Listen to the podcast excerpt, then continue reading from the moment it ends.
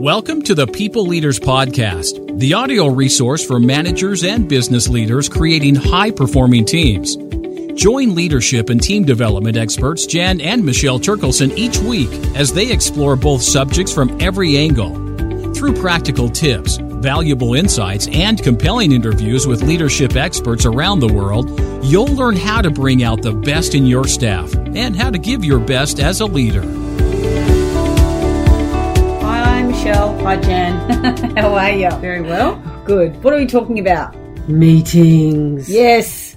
So, what happens when people talk about meetings and the amount of time that they attend in meetings? Oh, it's it's uh, it's almost like a dirty word now in organisations when they talk when people talk about the meetings that they attend. They feel that they're unproductive. They spend most of their time in them. They're not doing real work. I know. Like I was doing a little bit of research, and um, a software developer um, at Atlassian they did a, a, research around employees and how many uh, meetings they attended, and 62 meetings per month. That's how um, most employees. Yeah, and if you're a middle manager, it's likely to be about 35% of your time. Mm. And if you're, you know, a more senior person, it's, you know, greater than 50% of your time would be spent in, in meetings. Yeah. And 31 of those employees uh, consider that sorry, 31 of those hours spent in those meetings, they consider time wasted. And time is such an important resource that is finite for most of us. So let's go through what the four basic criteria is for effective meetings, and then we'll just go into a little bit more detail. Great. So the first one is they achieve what they set out to do. they have a clear purpose, and everyone understands that purpose. Yep, number two, they leave participants feeling like there's been a sense of achievement or an accomplishment and people feel engaged. Mm. The third one is that they take the minimal amount of time and follow a sensible Yay. structure and process. Yep. And last but not least, they have the right people in attendance. so they're pretty basic criteria uh, let's go through through them in a little bit more detail, Jan. Yeah. Okay. So the meeting achieves its purpose. You know, an effective meeting is clear about what it is that it needs to achieve. And too often people call a meeting to discuss something without really considering um, what would be a good outcome, what it is that they want to achieve by bringing all these people together. You know, like 41% peop- of people who have been researched based on the research I mentioned before about Atlassian complain that meetings were the biggest time waster in the office. And the real cost of that is billions of dollars wasted each year in unnecessary meetings. And, you know, who's in control of that?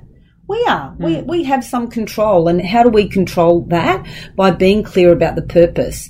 And you know, to help determine, you know, what the purpose of your meeting is, you might want to ask yourself, so at the end of the meeting, what do I want people to say or know? Or at the end of the meeting, um, I want the group to, you know, have agreed a certain outcome or the next most logical step in this process or project. And maybe another question you could ask is if my manager was to ask them what the meeting achieved, they would say. Very good. So you're getting a global view from different perspectives about what it is that, um, yeah, people want to achieve. Okay.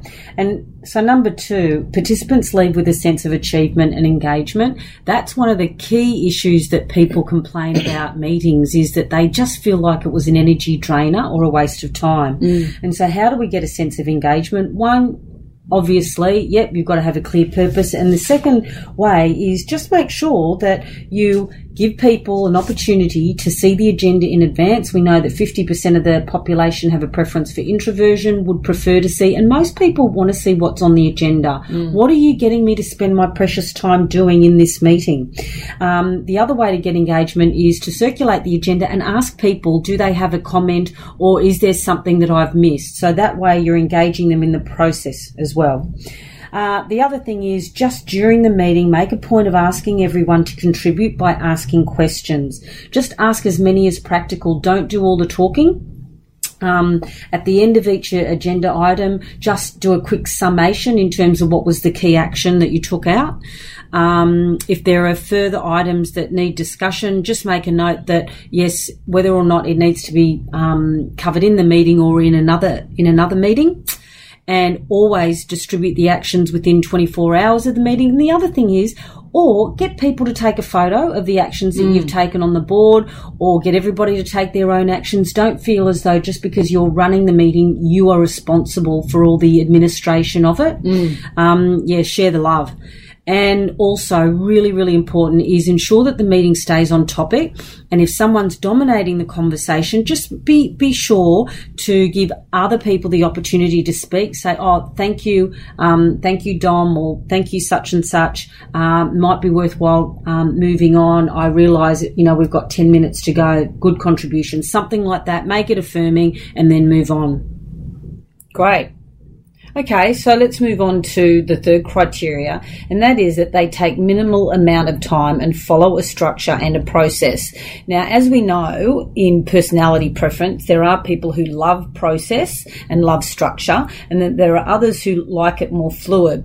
Now, for those who like it more fluid, that is where you would perhaps spend a bit more time in the discussion phase, but you would actually build that into the agenda and make sure that it's appropriate during that uh, time yeah, in the so, meeting. Yeah, 10, 10, minutes for discussion. Then we're going to move on to X or Y actions or next steps. Yeah, yeah. you know, because you want to have a reputation as a leader who manages time well, and by running a efficient meeting, you will be improving, you know, your reputation in this area, and people will really uh, be appreciative of it. So the agenda is what is going to um, keep you on track right, and on target. So it is important, as you mentioned before, having that criteria of an agenda. And I'll go through a little bit around how you can prepare an agenda and what factors you need to consider. And again, if you, Michelle, what you said about if someone is hijacking the meeting, I think it's really important to practice what you said around um, is this the best use of our time? Can yeah. we take this offline? I think this is really important. We need to deep dive into to that. So always make it a point to start the meeting on time or perhaps a couple of minutes past the time. Get agreement from participants that you'll start on the scheduled time. So I had a client who complained that there was always someone coming late to the meetings and she would be the one who would have to bring this person up to speed and she was quite structured in the way in which she managed her time and so what we agreed is that if that person was late that she would do a whip around at the table and say, um, are we ready to start now? Do you want to start? So everyone would agree, let's start now. So it wouldn't just be her saying, let's start now. Right. And and if I could just um, jump in there, the other issue, Jan, is that we spend a lot of time recapping for the people who turn late. So it's almost like we're rewarding them mm. for being late. Mm. And so that's another way to get agreement with the group. Do we agree to start now? And if people are late, we just press on. Yeah. From now on, and you just let people know that that's how we're going to run our meetings from now on. The other thing about time, Jan, if you could finish five minutes earlier, oh my God, everyone would leave five minutes five minutes earlier, people will leave with a huge smile on their faces. yeah, so, so always, and that's it. So always um, finish on time. And if you are running out of time, say what you intend to do about it. Yeah. Either defer to the next meeting, have another discussion offline. And what I tend to do sometimes, Michelle, is put a timer on two yes. minutes before the end of the meeting yep. so everyone can hear it. Me too. I usually mute my phone in other aspects, but if you can use your timer on your phone, yep. I think that's a really good indicator indicator instead of you saying, oh, by the way, we've got two minutes. It's just a a sound that comes through two minutes beforehand. So to prepare an agenda, we really need to consider some of these factors. So results, what do you need to accomplish? Participants, who needs to attend? For, for it to be successful. Sequence, so in what order will you cover the topics? Obviously, you want the high priority topics covered first.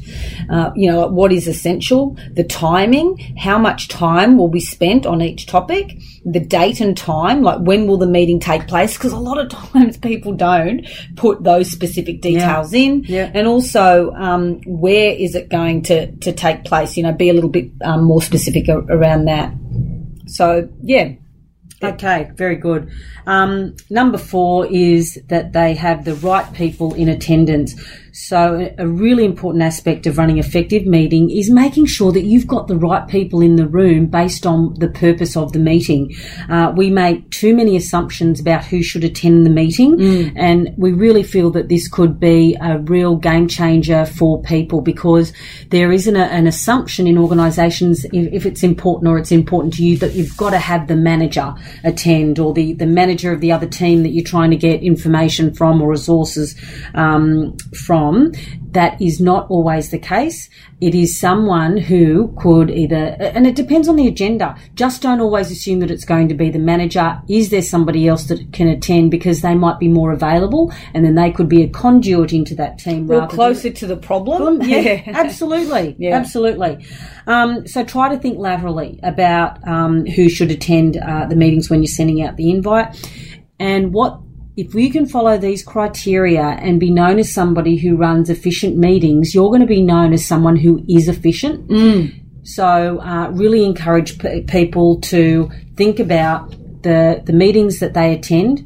Are they working? And if they're not, even if you're not the person organising them, you might actually pull that person aside and share a couple of these tips with them.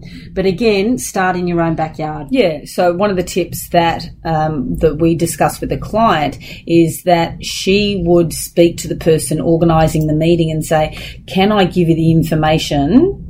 So you can continue the meeting and I don't need to be there? Or is there a certain time in the agenda that I come in and present that information? So she was being really mindful of, of her time. And so she is teaching people how to run a meeting by Well, being savvy. with That's right. time. That's right. So let's recap. So the first one for effective meetings is they achieve what it is that the meeting is set out to do. That's right. So again, Michelle, do you want a decision? Is it a catch up meeting? Do you want to solve a problem? Do you want to generate ideas? Is it a status meeting, getting up to speed with what's happening? Are you communicating something? Are you making plans? Or are you learning something or sharing knowledge? Good. So number two is that they leave participants feeling a sense of achievement and mm-hmm. engagement. Yeah. So number three, they take the minimal amount of time and follow a sensible structure and process. And number four, they have the right people in attendance. So I just wanted to uh, finish off with a little bit of a um, a tip around a, a different type of meeting. So this is in you know small team meetings, and they're called Scrum meetings. And Scrum meetings take about fifteen minutes, where each team member shares three things only, and the three things are what they achieved yesterday, what tasks that she or he plans to complete today and what problems may prevent them from achieving those goals and as a manager that's what we want to do we want to you know smooth away those obstacles And Scrum meetings are highly effective for very fluid teams, so particularly call centre teams or operations teams. So yeah, great tip.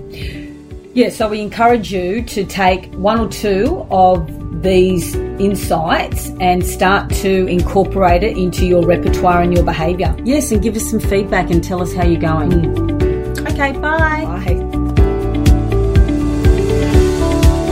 We hope you enjoyed today's episode of the People Leaders Podcast. For show notes and other resources, please visit us at peopleleaderspodcast.com. And while you're there, you can subscribe for future episodes so you can continue your own leadership journey. And please be sure to share this and other episodes with your friends and colleagues. The People Leaders Podcast is brought to you by the Experts on Air Podcast Network.